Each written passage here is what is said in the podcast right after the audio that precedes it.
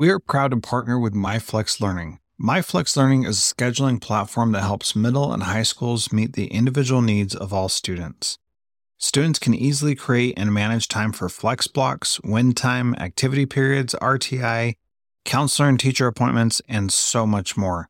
Even my favorite, Synergy Time.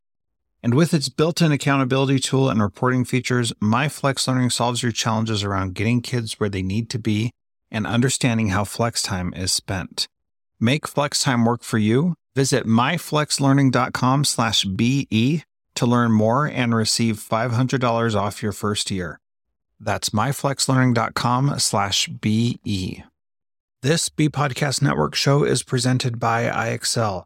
Loved and trusted by more than 1 million teachers, IXL enhances your teaching and takes work off your plate so you can make an even bigger impact on your students. IXL delivers personalized learning across a comprehensive pre K 12 curriculum, including math, language arts, science, and social studies, and helps you assess student performance through actionable, real time insights. Strengthen daily instruction, close knowledge gaps quickly, and set every student up for success. Want to bring IXL to your school? Learn more at ixl.com slash BE. That's ixl.com slash BE. E.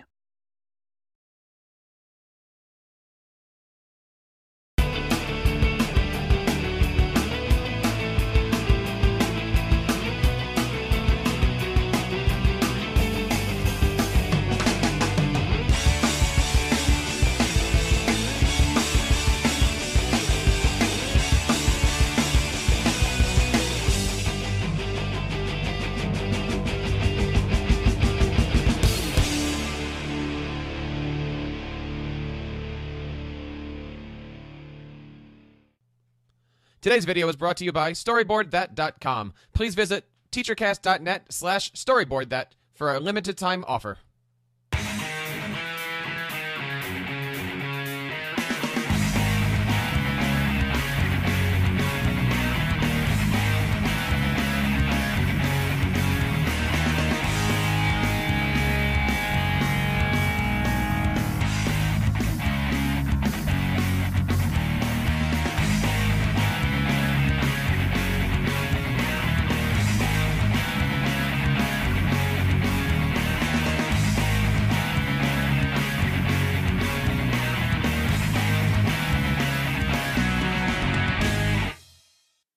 Welcome everybody to uh, episode 34 of the Principal Cast podcast, hosted by myself, Spike Cook, Theresa Stager, and Jessica Johnson. The, Prin- the Principal Cast podcast is a weekly podcast uh, dedicated to current topics in education leadership, administration, and just all things uh, education. For more information, please visit our website at www.principalcast.com. There are many great ways to connect with us. Of course, you can always come on Twitter. We are at PrincipalCast. And then you can also follow the hashtag at hashtag PrincipalCast. Both our video and audio uh, feeds are on iTunes, so you can search that and uh, subscribe to the podcast. Tonight's topic is starting your own school with Kelly Tenkely. Welcome to the show, Kelly. Thanks so much, Spike. Welcome. Yeah. We're so glad to have you. Thanks for having me. I'm glad to be here. We are so excited about having you here tonight. Um, so we have a lot of cool things. I just wanted to, for those of you who don't know Kelly, um, Kelly is an education change maker. She's been a teacher, a technology integration specialist, a consultant, a blogger, education reform conference organizer, and speaker. Most recently, Kelly imagined a new model of education, one that is honoring students as unique individuals. She started a preschool through eighth grade Anastasis Academy based on this model. She's diligently working on her latest invention, the Learning Genome Project, to make Anastasis model of education available to all children. So once again, Kelly, welcome so much. Thank you show. very much. Yeah. So um, before we go into our main topic, we usually just like to catch up with each other um, and kind of see how our week has been going. So I'm going to start out with Theresa. Um, how's everything been going with you this week, Theresa? Uh, it's been going okay. I we actually my husband took a staycation this week, so he had a week off and we all got to hang out. Um, and so we went to the zoo, we went to a couple concerts, and it was a really good time. And so we're just kind of getting back in the swing of things. I'm going to meet some new potential students tomorrow, which is exciting. And uh, it's about it. It's kind of nice, just enjoying the. It, it's only been I'm in Michigan, and it's only been gosh, I don't know, low 70s this week. It's been beautiful. Oh, nice. Yeah, it's been absolutely gorgeous. So we are, um, it, it's not normal for us, and I think it's going to be back up to the mid 90s later this week. But it's been, uh, it's been a, a beautiful week. I couldn't have asked for a nicer, a nicer break. What about you, Spike? Well, I was going to say, Theresa, we're, we're talking to a Colorado girl today, so she's going to. you and her have a lot in common, and I think weather is probably one of them. Uh, the Michigan. Not this week. Not this week. it's been high. We got to I think 110 today, somewhere around no, there. Thank you. I happen to be in the room that has no AC working, so. Oh, Oh, no, I've never heard that in Colorado. You must be. You must be. they're south though. So- They're really. I guess it depends on what your altitude is down there, It's- right? yeah, we. Uh, it's just a hot week here. It's not normally this hot, but it's a hot week. Wow. Well, we, I think we have some sort of polar vortex going on because it's been not humid. Uh, I don't know if you know anything about South Jersey, but it is just, it's a humid, humid uh, area. And uh, this week it's been actually pretty good. Um, tough to work, real tough to to, to, get, to get in the car and go down to the school and work when it's been like 85, no humidity uh, Oh. beautiful. But since we're on a um, four-day work week in the summer, it's you know we have Fridays off, so it's it's it's not a problem. But uh, yeah, Thursday was real tough. Um, the other thing that I'm doing is I just got a book from my PLN, The Miracle Morning. So I've been starting to read about that. I'm really trying to maximize my mornings. Yes. Thank Yeah. you, Theresa and Jessica, who couldn't be here tonight. So they got me uh, hooked on the Miracle Morning. So very exciting. So yeah, everything's been going good. Went to the pool today with the kids, and uh, just uh, looking forward to a to a good topic tonight. How about you, Kelly? What's been going on? You said it's been hot in Colorado, but what are you what are you up to this week?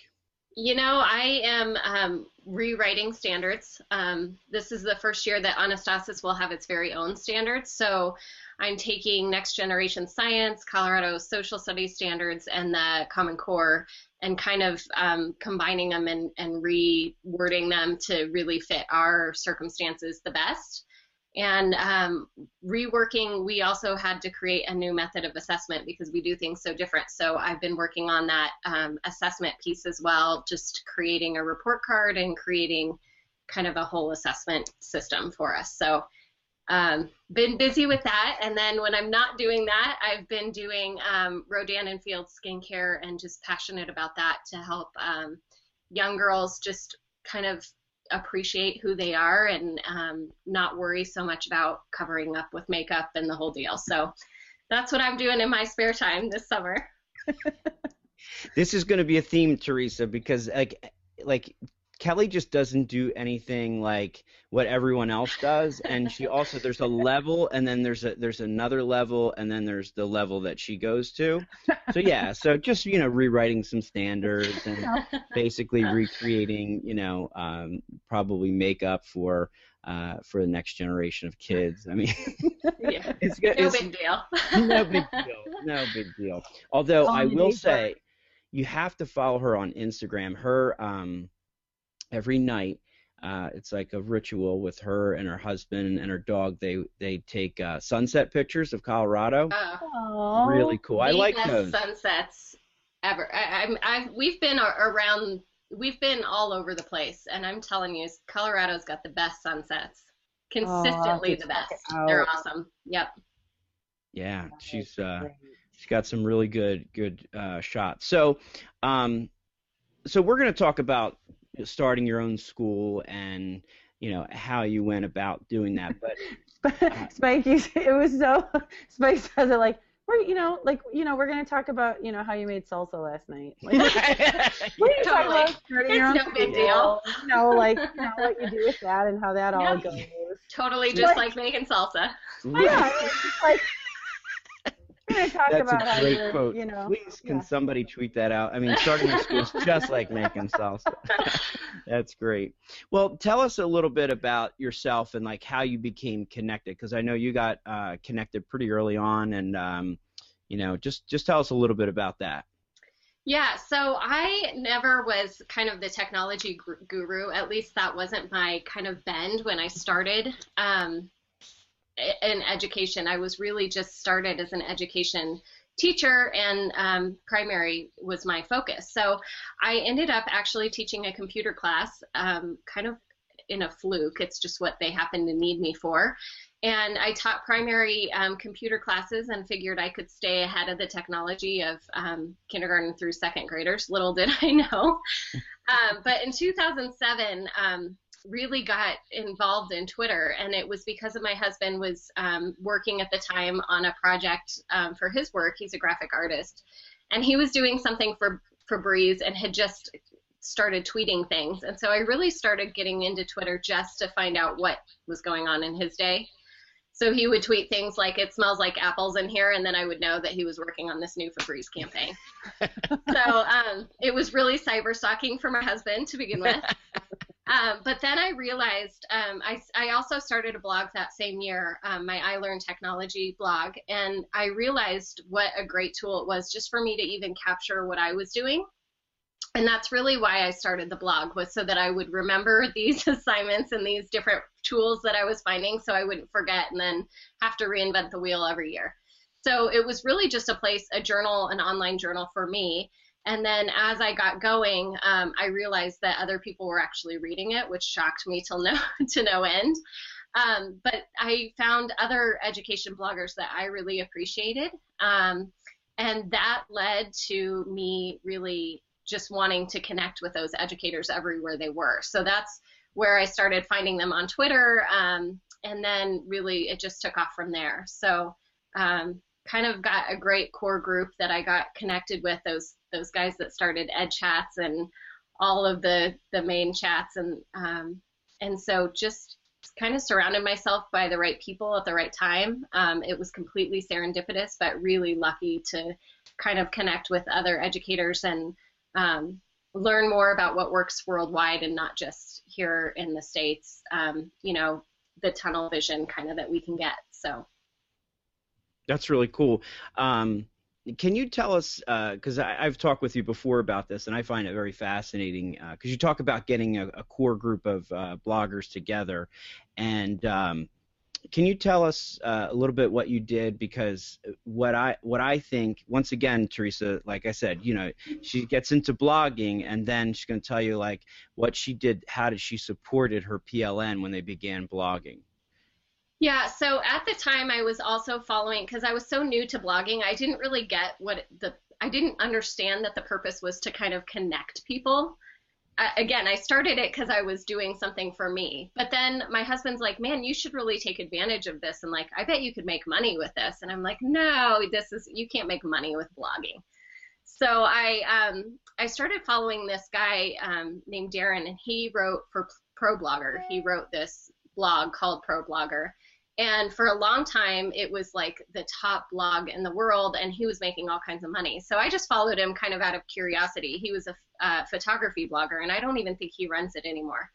Um, but he had a guest post on of these three guys who had um, formed an alliance, so to speak. I think they called it something different, but they they formed this alliance, and they just agreed that they would comment on each other's blogs every single day and kind of encourage each other uh, that way serendipitously that night I was watching The Office and it was the episode where Dwight says, "Do you want to form an alliance with me?"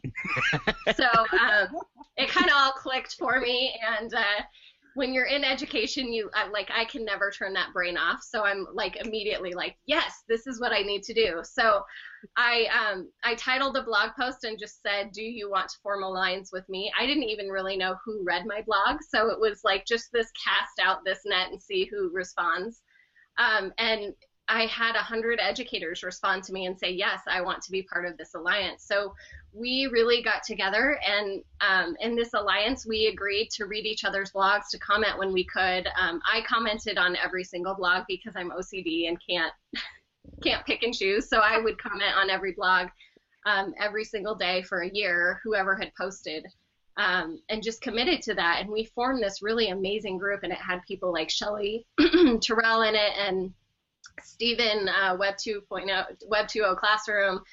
Um, it had, Nick Provenzano was a part of that group. Just really kind of key people that um, not only were great just to surround me, Edna Sackson and Maggie um, Switz. I can't think of her last name right now, but anyway, all of these kind of key people that um, really transformed the way that I thought about teaching and learning. And what started as like a let's just support each other and help each other keep blogging turned into this awesome like connection of people and this crazy learning like think tank. So it was really a cool experience.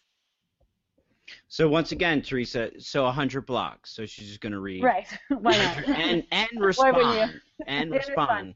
And the, but you know, in addition to her daily, right, daily routine. You know, at the time it was I was just just doing the computer class and the blog, so it was a little more manageable in my life at that point. I don't know that I could do that now, but it's a great way to start. And and um, you know, Theresa um, really uh, w- worked with me in, in the book that I'm writing about connected educators, and, and I shared that story, uh, Kelly's story, uh, in that as well, because uh, in, in the section, you know, building a, a, strong alliance, because I think it is an amazing story, um, and, and you know when you talk to Kelly and you hear about all this stuff, and then you talk to people who were in that alliance or who who uh, you know work together. Uh, they're just so fond of those days because it really was an awesome way to support.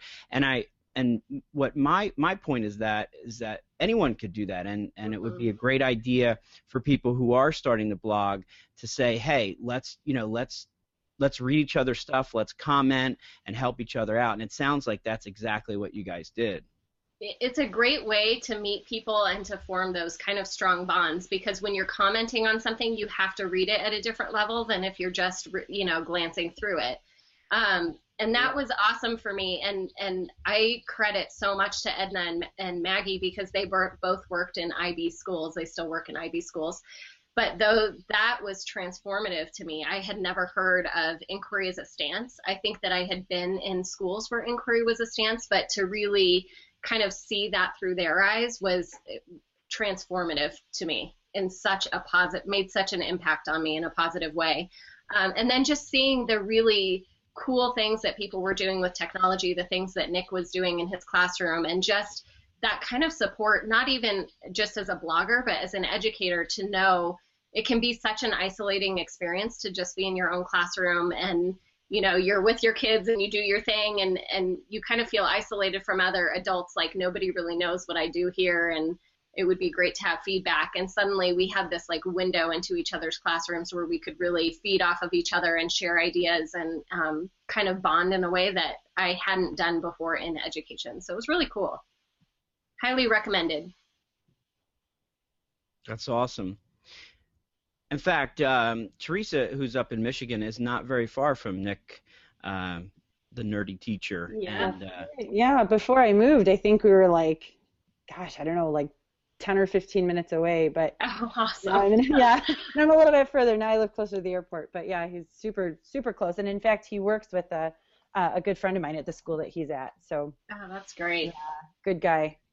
I like him a lot. He is a good guy. So um, you started your your first blog, and then how many other blogs have you started since then? um, lost count. Can I say that? I I think I'm. I think I'm probably 12 or 13 in. Um, I keep up with five of them regularly pretty well, but um, yeah, I, I've got probably more than I can count. Um, there's a list. Wow. I like to keep things separate, I think is my problem. So I don't just blog about like education and dump it all in one place. I like to keep things separate. So I'm like, oh, I've never had that thought before. I better create a new blog. That's awesome. So I mean, I... maybe a sickness. I'm not sure it's healthy. No, you know what? That, that makes sense because I struggle. I think part of part of why I struggle with blogging so much is that I can't figure out you know i've got my my principal blog but Mhm. what should go on there? Like where's the line? What should i do the same thing. I had trouble when i when i first started my blog it was you know i had 15 different pages because there were you know this is going to go here and this is going to go here and this is going to go here. And i think it's just it's when you have you know that sort of mind that that separates things you know puts Yeah. things into categories it's really hard to just have one big blog where everything lives and then you know try to find it or you've got you know because people might not be interested in you know this part of what you're doing but they might be super interested in this part of what you're doing so yeah it's a i get it Yeah. i get it i'm Yeah. not saying it's not a sickness but i get I it think, yeah, seriously. I think that um, iLearn Technology has kind of become my catch-all because even though it's primary, primarily technology, that's where people first found me, and so that's where I tend to cross post most things if I'm going to cross post. That makes sense So Very cool. Very it's good that you've got the place that you know to do that though I will say it makes me a little uncomfortable to do it because of the separation thing that I like, but it happens. And what was the longest um, streak that you had for blogging? Uh, continuously, like every single day, doing it. Yeah. Four years. Good grief i couldn't go like four days Yeah, four years. iLearn Technology. I could update every single day for four years. Um, when I got out of the classroom, um, and when I started the school is when it started becoming more sporadic. I just could not. I can't discipline myself to do it all every day. After answering emails and going through my inbox, I'm done for the day. Right. amen amen Well- it's enough typing and writing yes. I I definitely attribute uh, this this thing that I'm trying this year, Kelly, to you because I do remember when we talked before and you had you had told me about the the four year streak, and um, so I, my goal this year was to do a blog a day. So I'm up to day Mhm. 200. nice. and, uh, yeah. Congratulations. Thank you. And it's been, um, you know what? Actually, I will say it's been a lot easier than I thought Mhm. because of you know, and I know this might sound corny or cliche, but it's like because of my PLN. Like Yep. Theresa and I will vox back, and she won't even know that she've dropped some sort of seed, and then Yes. next thing I know, I'll write a blog about it, or I'm just out somewhere and things come and to me and I just start blogging about it. You know, it's it's really it's actually a lot easier than I thought, and it you know, granted, it takes discipline, Yeah. um, but I think anything worth you know you start seeing everything through that lens and that helps so much and um, the the way that things go now, like I was at my podiatrist the other day. Uh, I have some problems with my foot, right? And I went to high school with him. He's a great guy, uh, awesome podiatrist, and uh, he said, uh, "Hey, I really love your blog." And I guess he sees it, you know, on Facebook, oh nice you know. And I'm like, "Oh, that's that's awesome," you know, That's like fun. like really cool, you know. So uh, it- it's it's very helpful, and I think um, also like from doing this this show, you know, I think what we all do is is that same sort of thing, you know. Of course, like I always say, like with Theresa, her first year starting as a principal, she was like, "Well, I want to do weekly podcasts," so that's how we Mhm. got this whole thing started. It's just like those little nuggets of ideas I also need a 12 step program. totally we should maybe start that That's next. it. That's yeah. right. that'll, that'll be our, our accountability. yes PLN. Well, I haven't blogged today, so I might I might grab that. No. there Uh, you go So, um, one of the things that I think is very interesting, you, you know, you're also very open to when you, when you blog. You've you've uh, talked a little bit about your struggles with rheumatoid arthritis, and can you discuss the impact that that's had on you and and your career? Yeah, you know, it plays, it's funny the way that it kind of has played a theme throughout my life that I don't think I realized until I hear about it from other people. Um, but I've had, I got diagnosed with RA when I was nine, and I had it even before then. Um, but really a stupid, ugly disease that just makes you feel like you're 98 years old in this young body and like you can't do what other people are doing because you just feel like in pain all the time, like every joint, like you've been hit by a truck. Um, so I have struggled with that throughout my life, and um, and it, played a lot of different roles in my life. But when I was younger, it really made me feel like I wasn't good enough, like I wasn't, you know, I'm not coordinated. I probably wouldn't be even if. Um, even if I didn't have the RA, something tells me that that's not my skill and not, not my gift. But that just emphasized that that was the case. So I felt really, you know, you feel awkward anyway at that time, but I felt extra awkward because I couldn't like, you know, in gym, I couldn't run like everyone else. It was really just awkward for me. I couldn't move, you know, it just small things that you wouldn't think would matter um, really just took a toll. So definitely had an impact on my self-esteem younger which is why i'm so passionate now about really helping girls understand that that's who how they feel how they perceive themselves is not the way the rest of the world perceives them and so um, kind of transforming that body image and that self-image for girls um, but then as far as um, the way it impacted my career uh, when i was um, teaching the computer class i was eight years in and um, really just starting to struggle so much to the point where it was getting hard to walk. It was getting hard to just maneuver around. Um, I had kind of tapped out just the um, all of my options as far as uh, drugs that I could take um, for the age bracket I was in and, and, different things. So I had tried just about everything. Nothing was really working. Um, I had tried natural things. Those weren't didn't seem to be working. So I went to my rheumatologist kind of just desperate. Like, what do I do? And so he said, um, you know, I just think that maybe you need to take some time outside of the classroom. And I'm like, what? And he said, well, you're around these germs all the time, and this is an autoimmune disorder. Obviously, your immune system is always on high alert, but being around so many germs, I had 435 kids a week through my computer lab. I was like the hub of germs. Um, he said, being around so many, is extra hard. Your immune system's working even harder, but instead of attacking what it should attack, it's attacking you. Um, so he said, I just want you to take a year off and see what happens. Let's just test it. I don't, you know, we, we've kind of run out of other options. Um, so I reluctantly um, left the classroom and just thought, well, I'll just take a year off and I'll prove that that's not really the solution, but maybe in the meantime, I'll find a solution. Um, but in the year I took off, I did go into remission. So um, clearly that had played in somehow with kind of what was going on. Um, just I think being around so many kids and so much yucky stuff all the time did take an impact. So um, to, in that year that I took off, I did a lot of consulting for schools and I kind of worked, but it, it also gave me a different perspective of like, I worked in a private school. Um, the first year I taught, I worked in a public school, and then the second year I worked, or the subsequent years I worked in a private school. Um, but when I went and I was consulting, I really started seeing themes in all of the different schools of like what was um, not working in education well, and that theme kind of carried through. No matter what school that I visited, I saw these common like stumbling blocks for kids and um, kind of problems arising for kids in education, and just started thinking, you know, this could probably go differently.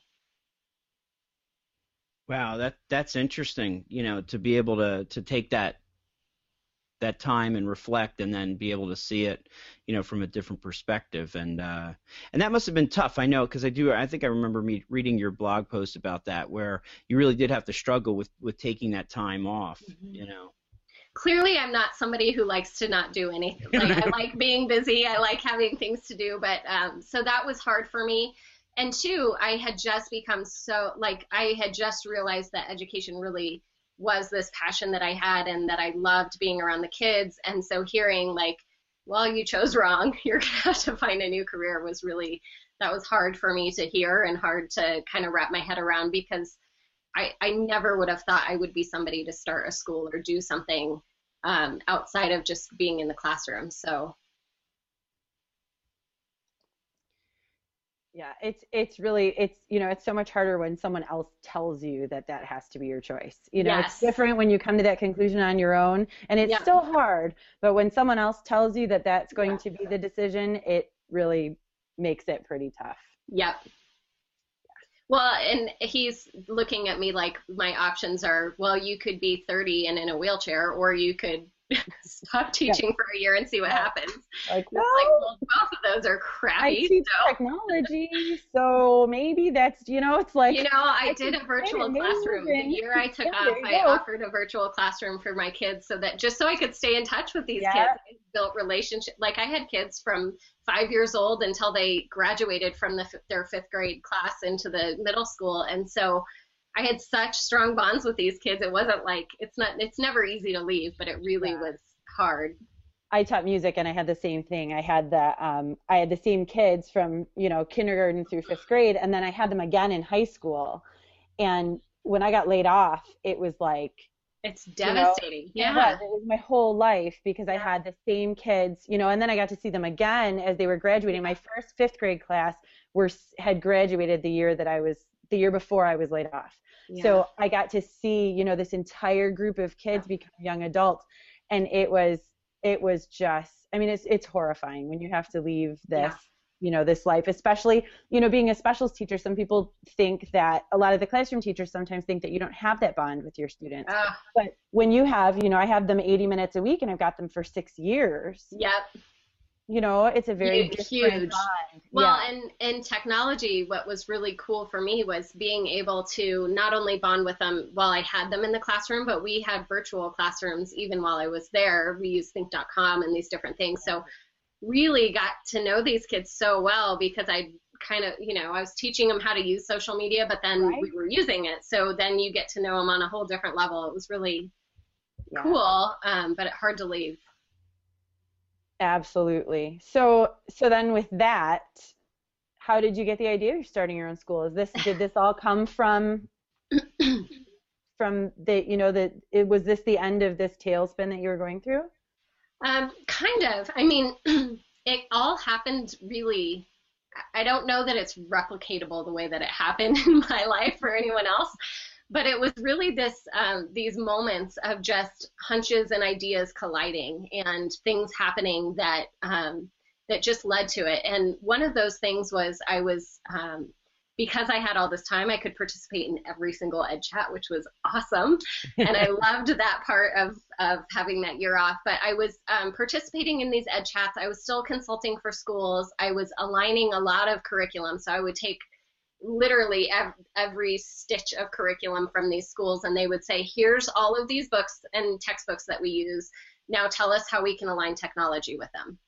And so i would go through page by page looking at looking through this curriculum at like what does the curriculum do? What does it say? What does it ask of students? Where are the places that we could use technology that would feel natural and not like well here's this piece of technology just so we can say you're using tech Right. Um, so I really tried to tie it in. Um, but as I was going through all this curriculum, I'm thinking back to the students I taught, and I'm going, well, this differentiation that they say is differentiation is just one level higher or one level lower. Like there's nothing here that's going to help. And I'm thinking of certain kids in my mind. You know, I have all of these kids that are coming to mind.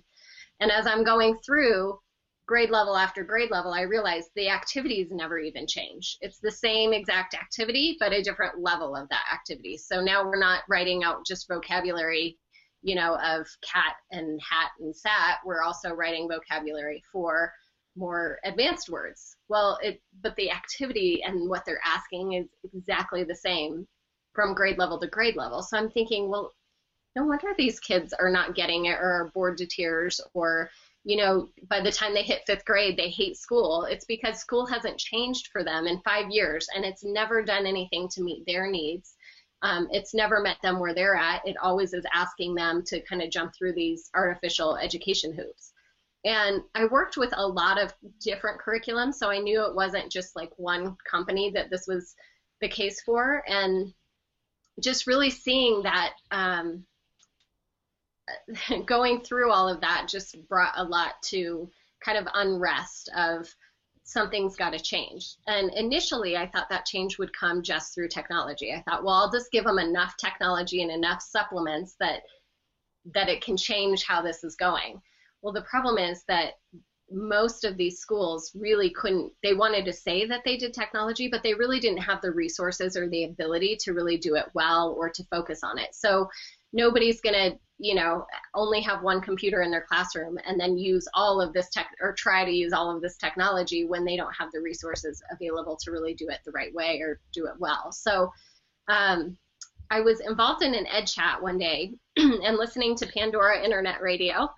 And uh, Pandora came with a song that I had never heard before, and I was like frantically searching for a sticky note to write down who this artist was because I just loved her. And I'm thinking, this is brilliant. Like, how crazy is it that technology has gotten to a point where it can choose something as personal as music and bring me something as personalized as music and tell me what I'll like? And it's pretty dead that's on, you know, it's pretty right on. So I, um, I just sent out, I was doing an ed chat at, at the time, and I just sent out a tweet that said, Why can't curriculum look more like Pandora? And I kind of couldn't let go of that idea. And um, that really started me thinking about the learning genome. And um, uh, Pandora is called the Music Genome Project, so that's where I got the Learning Genome Project. But I thought, couldn't we do something where technology really could match the perfect resources with the kids who need those resources and help teachers with that process. So um, as I was thinking through what that could look like, I started sketching out what a school would look like that that would work in. Because I thought, you know, most public schools or most traditional school settings will use something like this for their very highest kids who they don't know what to do with and their very lowest kids, and all of those in the middle still get forgotten. So I thought, okay, if that's not the case, then what does then what? What does it look like? so the the learning genome and um, and your school came together around the same time. Yeah, the learning genome actually came first. So I prototyped that idea all out. I um, started meeting with people, um, just really networking and trying to find somebody who would help me build it or who could, you know, tell me somebody who would fund it or who could kind of connect dots for me. Um, along the way, I met amazing, incredible, incredible people. Um, and then there was a Colorado Learning 2.0 conference. It's a free conference in Colorado. Um, and it was up north. And I went to that one weekend in January or February and brought along some colleagues that I had worked with um, at the school that I worked at. And we all went to this conference and we're kind of sitting down and just listening. We were sitting in this um, session. And I don't even remember really what the topic was, but it was something education reform related. And I was having a text chat with um, the guy next to me who came with me. He was a fifth grade teacher at the school I taught at, and we're having this kind of side conversation as the as it's going. And um, everything that we're saying on our chat, this guy across the room is saying the exact same things. Like it's like eerie, eerily saying exactly what we're typing, as if he's like got tapped in and is reading what we're saying and just saying it out loud. Um, so afterwards, we kind of nailed this guy down in the hallway and said, "Hey, who are you and why are you saying all the things we're saying?" And uh, interestingly enough, I was supposed to have met this gentleman. Somebody had connected us and said, "You've got to meet." And we were supposed to meet the Friday before the conference, and he stood me up so we happened to just meet at this conference serendipitously and it was the same guy um, his name is jason martinez and he uh, was working at the time in denver public school system and he had started 13 schools in dps and so we just started talking and i said you know um, we uh, we've always wanted i was talking about the fifth grade teacher with me and i said we've always wanted to start a school and we've kind of talked about what that you know what that dream school could look like and uh, Jason looked at us and said, well, why not just, you should just do it. Like, you could do this. I've done it. You could do it. Um, so we, uh, I met with him the week after that, the Monday after that. We met up at a local bookstore coffee shop, and um, he showed me how he laid out in spreadsheets a timeline to start a school. And on paper, it looks really, really doable. um, so that was in February, and uh, we kept talking. In um, May, we formed as a as an actual LLC so that we could um, get our 501c3. And by August, we had opened up. So it happened pretty quick. We started a school in four months, but really the catalyst was that conversation. Um, and, and several conversations after that on Twitter with my PLN um, Cybraryman Jerry. He uh, he said we should start a twit acad like a twitter academy. And i was like yes let's do that. And and a lot of those conversations kind of played into it meeting jason. Um, it all it all made me feel like well I, I, this feels doable. This feels like we could we could make this happen and we could do this. So um, that fifth grade teacher actually had uh, his administrative license. Um, he quit his position at the school and joined me. And he is actually the acting principal of the school um, now. So that's kind of how it went down. Wow. You know what, Theresa? I was thinking that that guy totally was from the NSA and he was just checking out Kelly. Could be. He's like, this girl's got way too much social media There's presence. so What's much money. It's like we we're we're we got to dial in on this. have to this stop Tenkely her. Cow- Yeah. character. Yeah. It's there's something she wants to Something's change. shady here. She yeah. wants to change and improve things. Yep. It absolutely could be that that's the case. Yeah, and then they just gave you the green light because they just want to see, you know, how far. Oh, how far is she going to take let's it? see what this is going. Yeah, let's see pre how to eight. Next thing you know, she's going to want to graduate kids. you know. Yeah, yeah. so I guess you know, and it's we're we're uh, Theresa and I are coming from different uh, in the same in, in a sense we're coming from different planes because she's in Catholic education, I'm in public education, you're in private education. So Mhm. I guess from my vantage point, like, and this could be to both of you, it's like, what's wrong with public education? I know that's a real loaded question, but like you often don't have to deal with the same things that we do and what we have to deal with is sometimes just contrary to everything like for instance what you just talked about hmm Yeah, I think um, I- don't think the problem is with public education. I think the problem with it is with how society in general views education. Um, one of the things that Sir Ken Robinson says a lot that I love is we make assumptions about the way things ha- should be based on assumptions. So we think that spelling has to be done a certain way because we assume that that's the way spelling's done, not because it has to be done that way, not because that's the right way it's based on this assumption that that's just the way it goes. And I think we've gotten so complacent in education in general with, well, this is just the way that education works. This is how it happens. This is how it goes. Um, that I really, I- think if we could take a step back from those assumptions and really look at education um, without the emotion.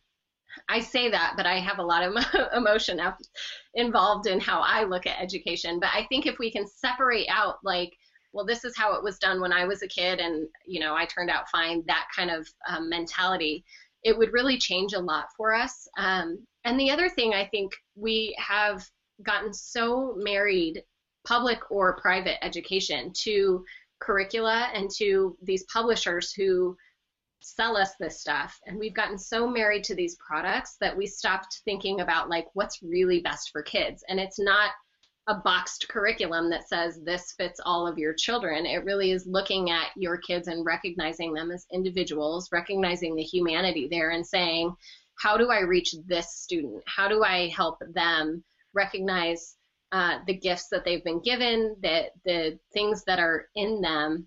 Um, and how, how do I really make that meet their needs the best that we can and not assume that this curriculum that we bought because it came in this really shiny package and the salesperson was really convincing that that's going to meet needs. Two, the tests are tied to that curriculum, so I also have a beef there because I don't believe that's the best way to find out what a child knows and can do. Um, I think it's astounding that we have um, kids who do really well. I mean, they learn so much for, before they even enter formalized education. They've never had a test. Like, you know, there's no parent grilling them with, you know, what what was that word again? How do you say that word? What do you, you know, there's there's no parents doing that. And yet, as soon as they get an education, we think, well, we have to give them tests so that we know where they are. Well, no, we don't. We just have to pay attention because if you're paying attention, you know where they are. You don't have to test. You don't need a piece of paper to tell you that if you're doing your job right, if you're being intentional and paying attention. Um, so I think. I think that's um, my biggest beef with um, public education, but I think just traditional education in general is the reliance on um, curriculum and testing. Theresa, did you want to mention that from the, the chat room? Uh, yeah, Toby Brown uh, just posted in the chat room that he remembers the day that you sent out a tweet asking for comments on the uh, Learning Genome Project. Oh, that's fun. Yeah. So, Kelly, how do you assess then? I mean, I'm sure you get asked this a lot of, you know, a lot of times, um, and and I'm sure, you know, even though you, you have parents who are probably, you know, you know, they're all in and they're excited. I'm sure part of them is also wondering, like, okay, so yeah, how's this all going to work out? Yeah, it's the biggest um, it's the biggest hurdle that we face for sure is helping parents see because they're comfortable with it when you talk them through the entire process of how it goes. But I think the problem is they see they see or hear from neighborhood kids that you know, oh my student it just got on honor roll or my student just got you know scored this on this test and they're doing so well or they're not doing well. Um, so it's it's the first thing that we tell parents when they're coming in is your children do not lose their teeth at the same time. They don't grow at the same rate. They don't do anything really at the same on the same day at the same time. Um, you see your neighborhood kids' teeth fall out, and they're the same age as your child. You don't take your kid to the dentist and have all their teeth ripped out because they need to be at the same level. You know, they need to have everything the same as the neighbor kid. But there's this weird thing that happens when we enter school, and we suddenly think they should be able to multiply it on the exact same day in the exact same way at the exact same rate, or there's something wrong with them. They should be able to read at the exact same time on the exact same day at the exact same rate, or there's something wrong with them. What we say is that's ridiculous. We everything we do in life happens very developmentally. Now, if I become if I'm a 12 year old and I've never lost one tooth, that's problematic, and that's when you take you know, the, you take them to the dentist when developmentally it's outside of the range of uh, what's acceptable for the norm. The problem in education is we don't wait for that development to happen. We kind of force the development along. And the problem with that is when we're forcing those connections in the brain to be made, they're false connections or they're never made at all. And then a student who struggled with it from the beginning, even a brilliant, smart student who's capable, starts to feel further and fall further and further behind. And then they start getting the labels, right? They start getting the I'm dyslexic, I'm I have this learning disability, I'm twice exception, you know, whatever the label is. They can be good labels too. For example, it can be I'm a straight A student, I'm honor roll. The problem with both of those labels is they lead to apathy on the one hand, you have the student who's apathetic because no matter how hard I try, I'm starting from a deficit and I'm never going to get to where everybody else is. And so, why put in the effort? Why try? Because this is just who I am, and I'm wearing this label, and I'm going to wear this label proudly and say that's why I can't do anything. So you get the apathy from that standpoint. You also get the apathy from the the student who's straight A student because they that A signifies something, and I was this student. It signifies I'm done learning. I know it all already. I have nothing left to learn. I have nothing left that I need to to do and that's a different form of apathy and both of our, them are dangerous because it, it, it signifies this stop and it's such an artificial stop nothing in life stops that way there's it's this constant journey and so for me i really when i look at these kids um, the first thing I, I try to help parents understand is when we're assessing, we're looking at them developmentally. We're not comparing them to the kid that's the same age in the same class. So our goal for kids is not can we get them to look like everyone else? Our goal for kids is can we take this child from where they are and make forward progress every single day? Regardless of where they start, our goal is always forward progress. Now, we want them obviously to to have a range of um, skills and goals and um, learning goals that they've met before they leave us and head to high school because they need to have this body that they can build on as they're headed to high school. But within those years, we really have a lot of play um, in what we can do with kids, and they don't all have to read when they're five. We can have kids who who really aren't readers until they're seven, and that's okay, or eight, and that's okay um, what we're finding is that the kids who have been labeled in the past, um, those labels start to not look the same when they're with us. And the labels fall off because um, not because we we just don't use them, which we don't, but also because they're when they're allowed to grow and learn at their own rate, it really transforms everything. And suddenly they don't feel like the stupid kid in class. They see that they can contribute and they realize that even though I'm not the best at this skill, there's other skills that I have that that kid that's really good at this skill doesn't have. And so they start to recognize the, their own giftings. They start to recognize where they do um, have impact. They start to see how they um, contribute now and not sometime in the future. The other thing we do for kids um, when they come into our school, we give them a full learning profile. So we look at their um, their learning style preferences. We don't hang everything on those, but we look at the, what what are their preferences. If they got to choose, how would they best learn? Uh, we look at multiple intelligence strengths, brain dominance, um, interest and passions, and they go through this whole. We made it into like a, a card game. But we go through this game with them the first two days of school, and the teachers do it one on one with the kids. The parents just sign up for an hour slot, and they really get a, an opportunity before they even step into the classroom to share who they are. Um, so our teachers have an advantage in that when their kids are coming in, they already know what floats their boat. They already know what they really enjoy. They already know um, kind of how they learn and, and who they are as a, as a student. From there, we look at where they're falling in the standards, and then we're looking at forward progress. This is why we had to write our own standards because the Common Core are written very, um, they're written very uh, grade level specifically. So we needed just a continuum from kindergarten through eighth grade. So that's why we rewrote them, and um, so every student has this this big packet of here's all of the skills that we want for you to learn before you leave us. And as they learn them, we put the date on that they've learned them, and that's how we keep track of where kids are in their learning. As far as the assessment goes, um, we really focus on formative assessment and ipsative assessment. So the ipsative is just, okay, you did this today, can you do one better tomorrow? Or two better, or three better. So we're not comparing them against all their peers. We're comparing them and we're helping them see here's where you are today. Let's make a new goal for tomorrow. So um, that formative assessment, uh, we don't give homework. We need to see what our kids are doing because every step of that process is how we're assessing. So we're watching how are they writing, what's hanging them up when they're thinking through this, when they're having a discussion, where where's what are they thinking, where are they going? And so it really is just what you would do with your own children at home. It's you're so involved in everything they're doing that you're seeing where their learning is. Um, so we don't really need the formalized. We have a lot of projects, so they're doing projects constantly. It's not the worksheets.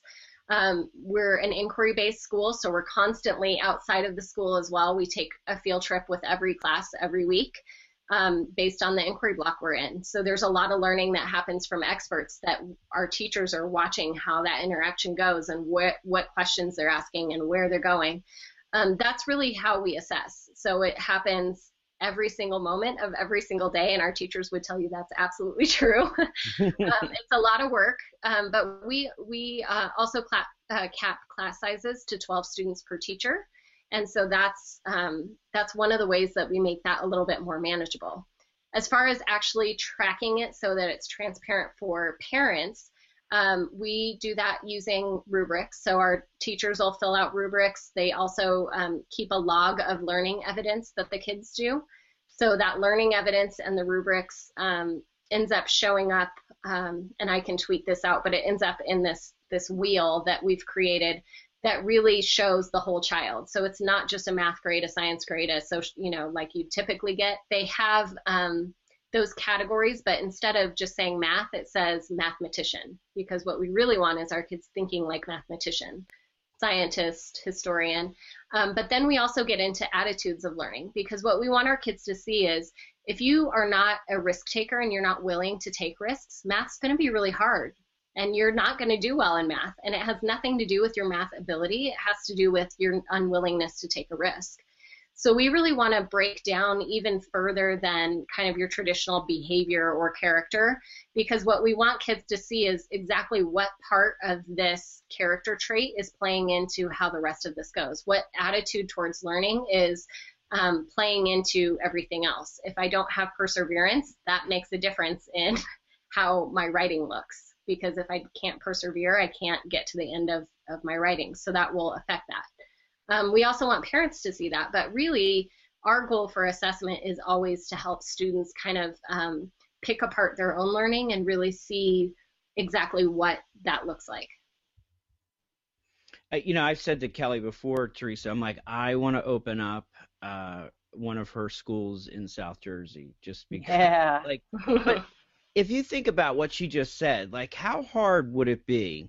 Now, granted, her school's starting in a month. I just looked on the website, a month from now, which is crazy. Do you, what? When do you guys start, Theresa? Uh, that makes me We start after Labor Day. After Labor Day, right? So yeah, I don't want to give you agita, Kelly, but you're you're Oh about man. a month away.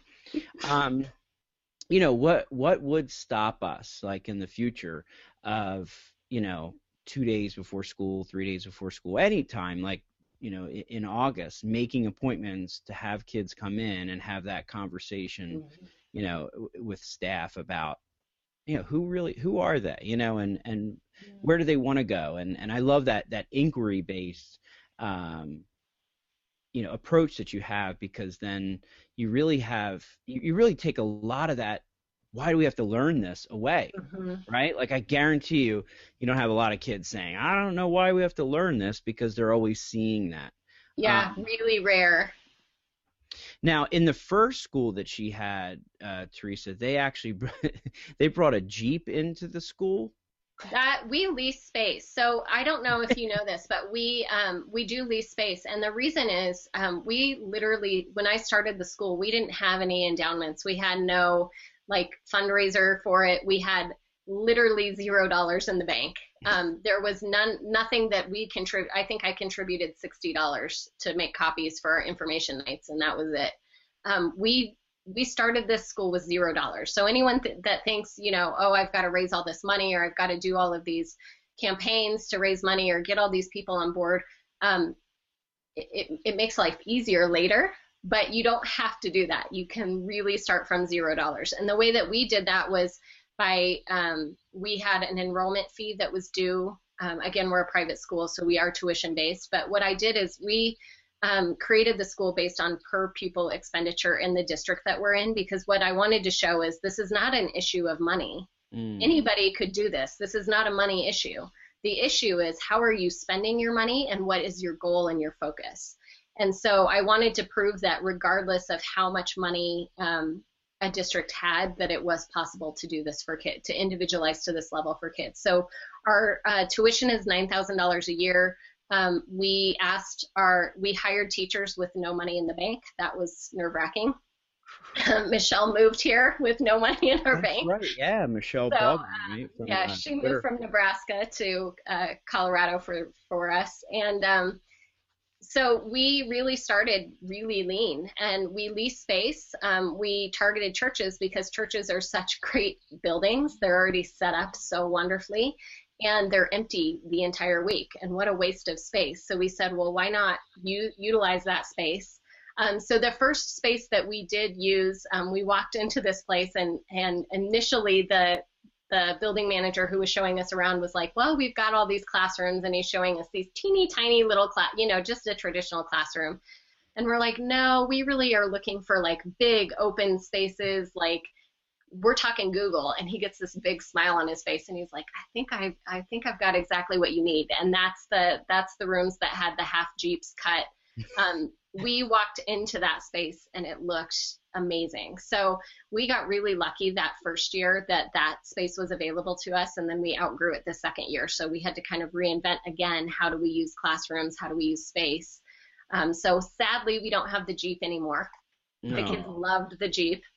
Um, but we do have really great space and we've um, this is more traditional space that probably any school would have similar space to what we've got the first year we were there we used the space just like regular classrooms which i hated hated hated.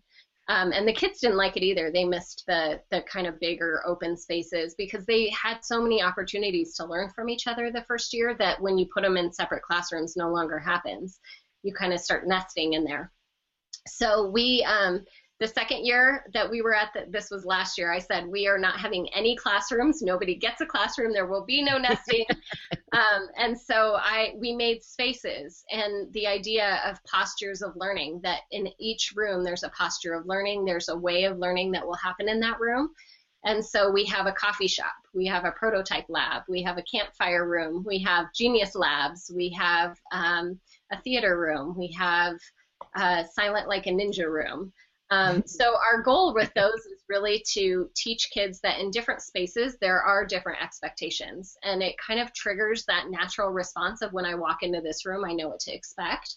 Whereas when everything happens in one classroom, one, you don't get the benefit of anyone's learning around you.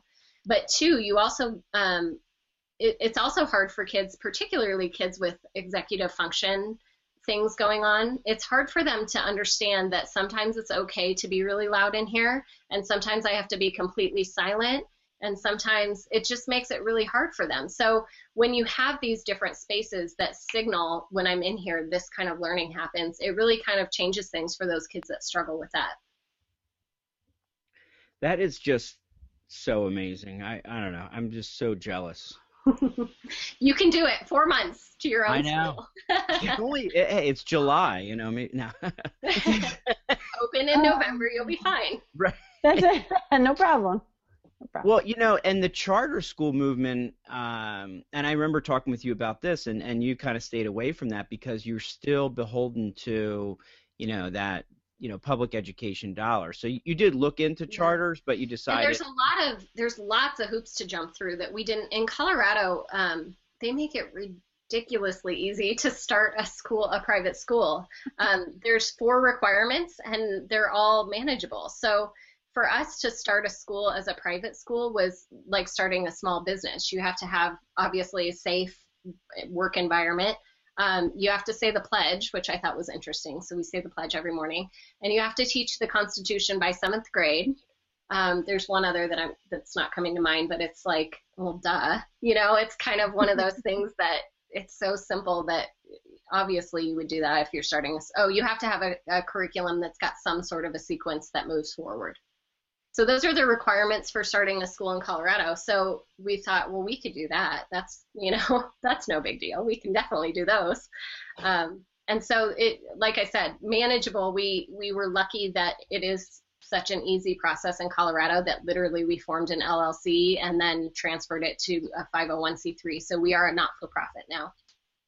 Very cool. Well, I, I, have one more question before we get into our, our weekly word association game. I don't. Do you have anything else, Theresa, from the chat room? Uh, nothing that I have seen, but let me do one more check. So while she's doing that, um, Kelly, what are your next steps with the uh, the school? Um, well, this year, like I said, we're implementing that the our our own standards, which is kind of exciting. I feel like we I feel like this is our year where we really become ourselves fully.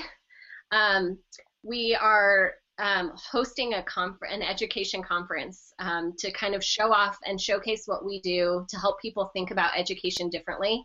That's happening February 20th through the 22nd. Details to come. So we're really, really excited about that possibility. Um, we're just in the planning stages of that, so um, we don't even have a name yet. So if anyone wants to shout out, we can we can uh, crowdsource a name here for that conference. But we are super excited for that, um, just to just to create a place that we can all come together and really um, transform education. Think about education apart from the assumptions of um, most conferences you go to still have the assumption that school works this way. So even the innovative conferences tend to think within those confines. We really want to say, let's not think within any confines, and then we can come back and scale it back and make it more reasonable.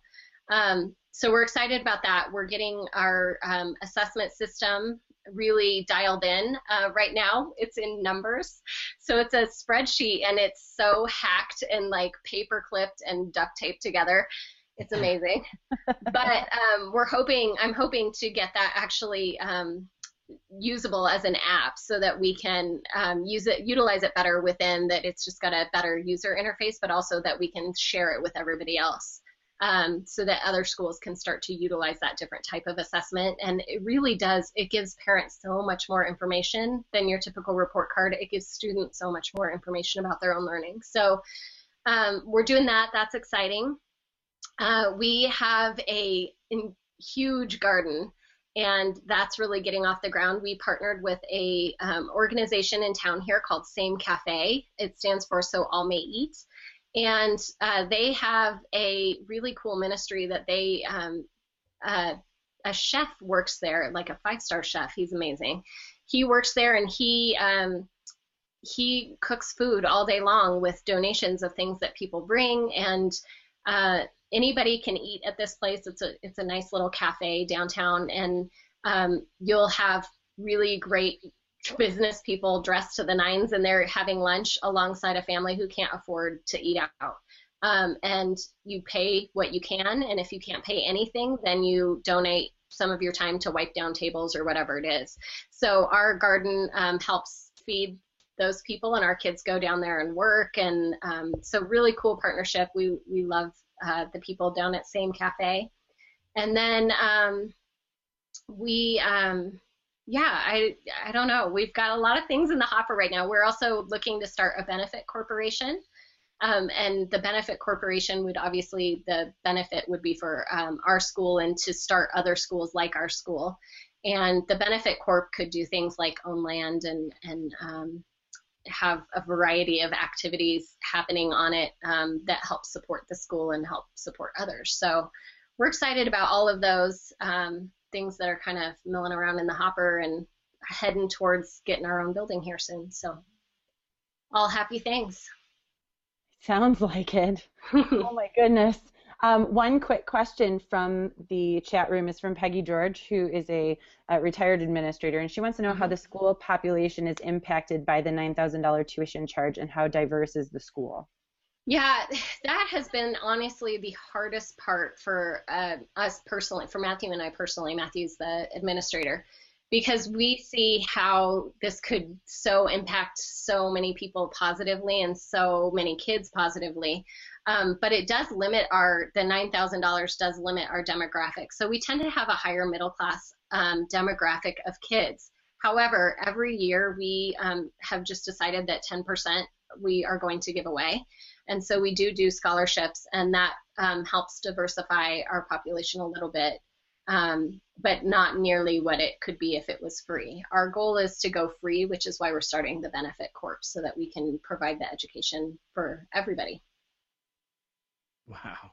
That's very, very cool. That is so cool. All right. Well, Theresa, you ready to shift some gears with Kelly and see if she can think on her feet? I think so.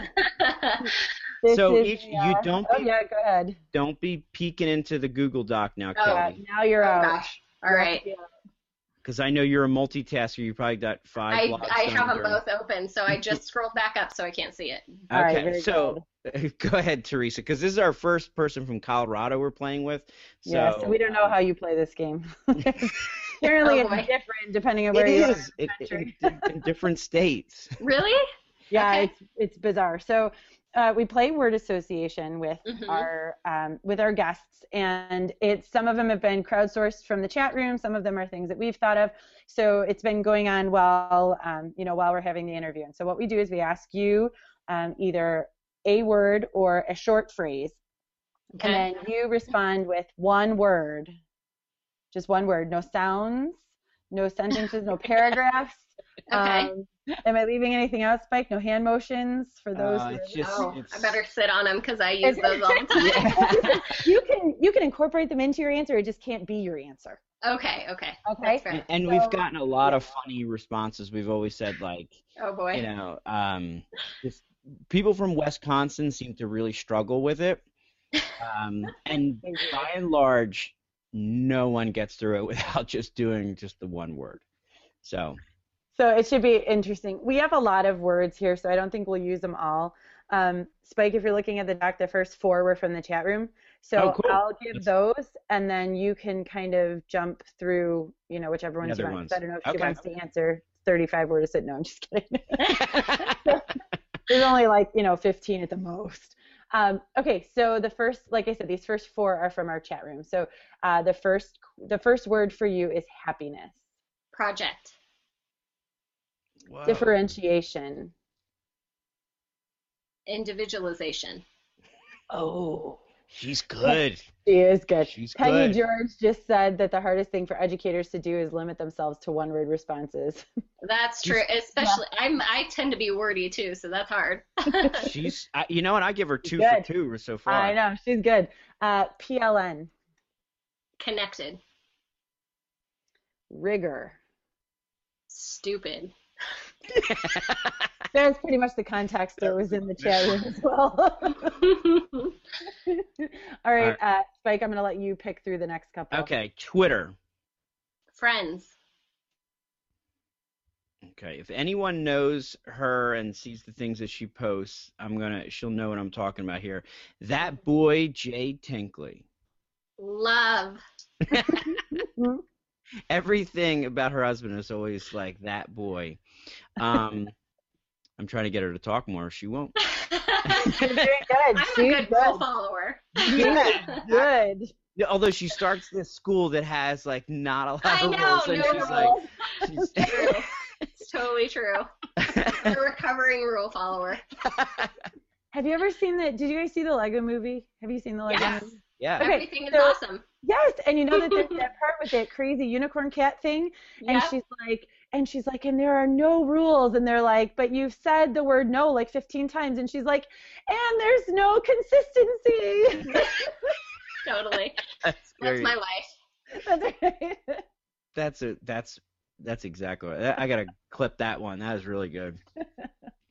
All right. Um. Okay. Let's let's get her focus back here. All right. I was trying to get her distracted. But I think know. Didn't work. It's not too- working. She's tough. She's good. Alliance. Blog. See, we can we can actually do I all of the it's words because- because she I actually know. did I in one word. Using words that just bring one to me because I just said them. I don't know. Well, it's here's the thing though, Kelly. We'll say them, and then they'll say a word, and then like Feel like they two- need to justify or yeah, two and a half seconds later, they're talking about all this stuff. So, all right, fashion. Hmm. Fun. Okay, trying to trying to see if we did our homework here. Standards. Uh, baseline. Oh, oh, she's Well played. slowing down a little bit though. Gotta think a minute on that one. Go ahead, Theresa. Pick up. We we can get through All these right. with her. Yeah, we can do these. She's great. Uh, common core. Annoying. I love that one. That's great. Technology. Fabulous. Good. Keep going, Spike. All right, I'll do I'll do the next one. You do the next. All right. And I always pronounce it wrong, but Anastasis Academy, right? Yes. Wonderful. Travel. Happy. Reform movement. Encouraging. And the last one, biggest influence. Hmm. You can use two words if you need a, a name. That's allowed. Right. How about that boy I love? That's a good one. Oh, And and true. very well So- played. she really did it. In fact, she probably was going to say at that boy I love. The same when it's a Twitter handle. It totally. uh, that was Wow, you know what? By far, Kelly, you get the Wow. you get the award. You have been the best word association player that we've had. Yeah, Well- the, uh, they're giving you A pluses and gold stars in the chat room right now. Oh, Oh, look at that. nice. They don't hand those out very often, so Yeah. That's I would take it. They are I'm- I will take it. They're relentless on the guests when they do. Yeah, they really are, and that's why we love them. Oh, Toby Brown has two more. oh, okay. Um, he says um, sunset, Calm. and Michelle K107. Awesome. oh. Is that Michelle Or- Baldwin's? Uh, Or else kick ass. I mean, it could it could go either way. There's a fine line between those two. kick hyphen Yeah. ass. Fine, oh, yeah. okay. Okay. Fine line. Yep. Is that one word? I mean, can we judge it as one with a hyphen? I think so. You make it a hashtag. That's what we do. Whenever Hashtag, when when in doubt, make it a hashtag. You know what? They See, and I do really, my hashtags are even wordy. So this is impressive that I Yeah. did so well in this word association game. you- we are did- impressed. We are in, totally. yeah, the audience impressed. is impressed. We're impressed. Oh, Jared Phillips says Kelly, you rock. Thank you. Well Thanks, Jared. so the last thing that we do um, before we close for the show is we have educators to follow on Twitter. Mm. And um, of course, we'll be recommending everyone to follow Kelly on Twitter, and her Twitter handle is at K Tenkely, K T E N K L E Y, and her blog is ilearntechnology.com, and her school, Anastasis Academy, is Anastasis A N A S T A S I S Academy.com. They can Uh, also just go to standagain dot uh, u or dot org. Sorry.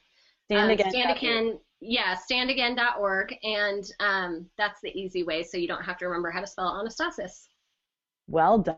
Takes you to the same spot. You've thought of everything. That's good. know? Everything. Good job. You know what? They're Uh, probably going to start a whole new like web over there. Like they're not happy with just doing. They're going to be like www3. Yeah, they're, it'll That's- be. You'll see. You know, see. that's not a bad idea. I kind of like it. they're gonna say it's gonna be. Yeah, no one's gonna be going on Google anymore. They're gonna Do be. that in my Right. spare time. No Yeah. That's problem. right. She's gonna develop a metric that's better than Google. um, oh my goodness. So, so my educator to follow this week uh, on Twitter is Travis Smith. He is an assistant principal and athletic director at Tri West Middle School in Indiana, which is a four-star school, and it's on the state and national schools to watch. And his Twitter handle is at tri west ms underscore apad. So that is my person to follow for this week. Spike. I normally don't go to New Jersey, you know, because I'm from New Jersey, so I try to f- find some other people. But I have recently connected with an elementary teacher in New Jersey. He's an ASC, ASCD emerging leader. He is doing a lot of great things. He's got this new conference that's coming uh, here. He's been working with a lot of different folks, and he is Barry Saide. It is at Barry Kid One. Um, definitely recommend for everyone to follow him. Uh, Kelly, would you like to give some shout outs to some people for uh, for our listeners to follow? Yeah, I was gonna say that's really hard to narrow down because We get to do it every week, though. I was gonna say follow all of. I made Twitter lists and follow all of those because those are my favorite people. But uh, those are the people I I like cyber stalk all the time. But um, I would have to say Tim Gwynn makes me laugh every single day. And that's really necessary most days. So I would say laughing, so. I would say Tim Gwynn is rock star. He is at T uh, G W Y N N. He's one of the edgy bros, and he's just fabulous. I really appreciate him, and he does make me laugh a lot. Um, John Spencer is another favorite to follow. Um, he's at Ed Rethink. Um, and then Michelle has Michelle Baldwin. Um, she's Michelle K107, but her um, her class blog or her and her class Twitter account are awesome, and she's at Team Baldwin. Awesome. Yeah. Tim is buddies with um, the nerdy teacher, right? I see with them do Nick. lot- Yep, Edgy Bros. Yeah, yeah. He's he makes me like for real laugh out loud, legitimate laugh out loud. That's cool. We'll have to get those in there. Can you know what? I just I got Tim's I in there. Did tweeted you him get- out. We're good. Oh, you're so good. Multitasking. Good Multitasker. work. All right. So uh, we want to That's why they let me stay.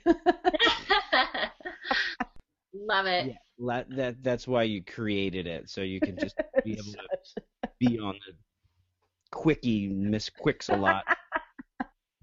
I also on in those um, Twitter lists are the original EduBlog Alliance. I had two of them, so there's EduBlog Alliance one and um, number two, and that's all of the people that I say are like so transformative in my life. I could not, I would not be where I am without just those conversations and all that led up, you know, they it was trans truly transformative. So definitely those are good ones to follow.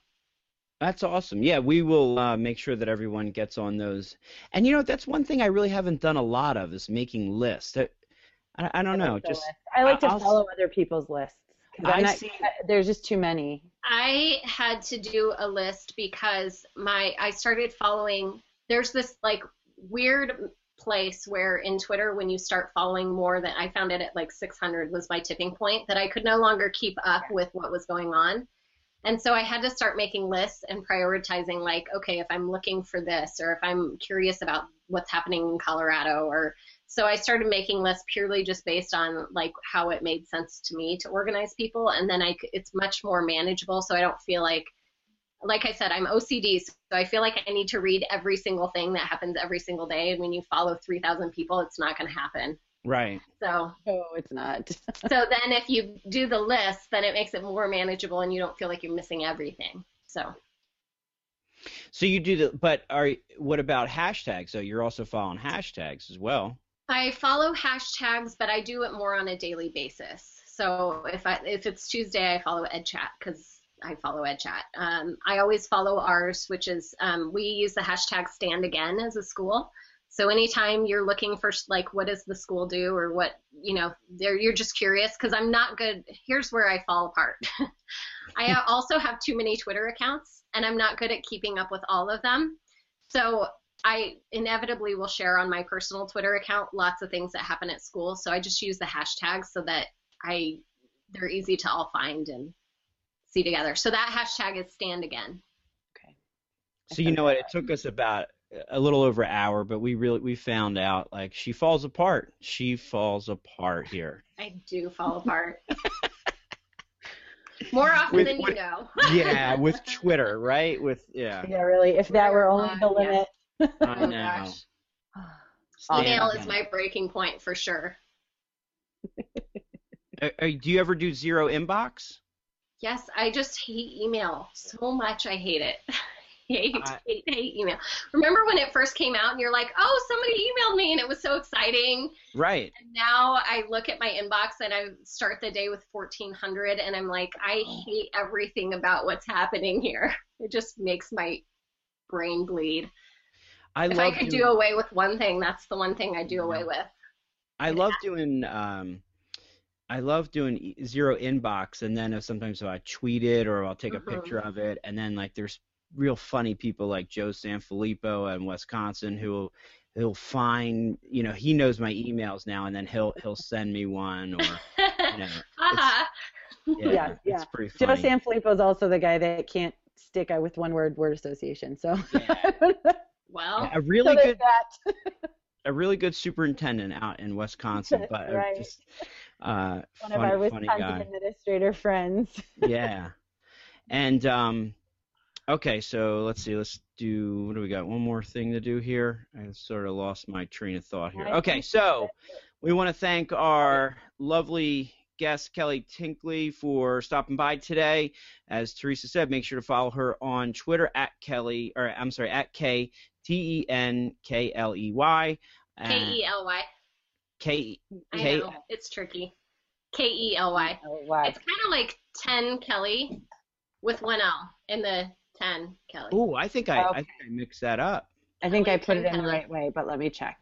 Okay. Yeah, if it come it'll come up Oh yeah, yeah. We're all following you anyway. And I, I don't know about that, but um, and then iLearn Technology and AnastasisAcademy.com. Uh, we want to thank our sponsor, StoryboardThat.com. Remember, all loyal loyal uh, TeacherCast followers can enjoy 25% off of any package purchased today at StoryboardThat.com. Uh, backslash uh, teachercast. Uh, we want to thank our listeners for tuning in. Once again, for more information on our podcast, please visit principalcast.com and connect with us on Twitter at principalcast. Uh, our next show is July 27th. It is episode 35, and we'll be hosting Daisy Dyer Durr, who is a recent. Um, uh, she's been presenting at a bunch of different places, and she um, is an awesome person that you want to follow. Uh, she's going to be talking with us about summer learning opportunities. we recommend that you follow TeacherCast at TeacherCast on Twitter, uh, TeacherCast.net for his blogs and resources, and TeacherCast.tv for all his podcasts. So thanks again, Kelly. And uh, thank you guys. That was a lot of fun. Thanks thank you so me. much. No problem. And um, Theresa, everybody, come in February and come see us, and we can just have fun all together. That's I'm in. I'm sure Colorado in February is way better than Michigan in February. Actually, you know, depending on the day, we've kind of been joking because February can be like we can have 60 degree beautiful days, and or we could have nine feet of snow. So oh. you just oh. there's no telling. Perhaps. Yes. I guess Florida it is. Florida. We're safe. That's awesome. Thank but, you so much. Yeah. All right, Kelly. Um, we're gonna run the uh, outro. Just stay, just stay put for for a minute or two. Okay. Um, and Theresa. Principal cast out.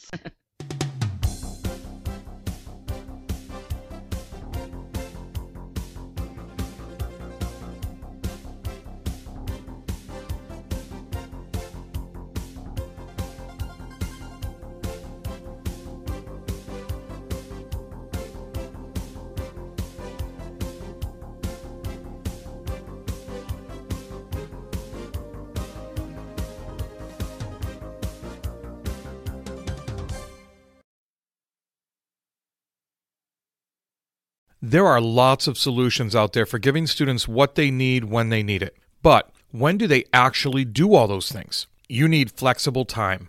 When added into your master schedule, Flex Time enables students to get extra help or intervention, meet with teachers, make up work, get physical exercise, and try new enrichment offerings.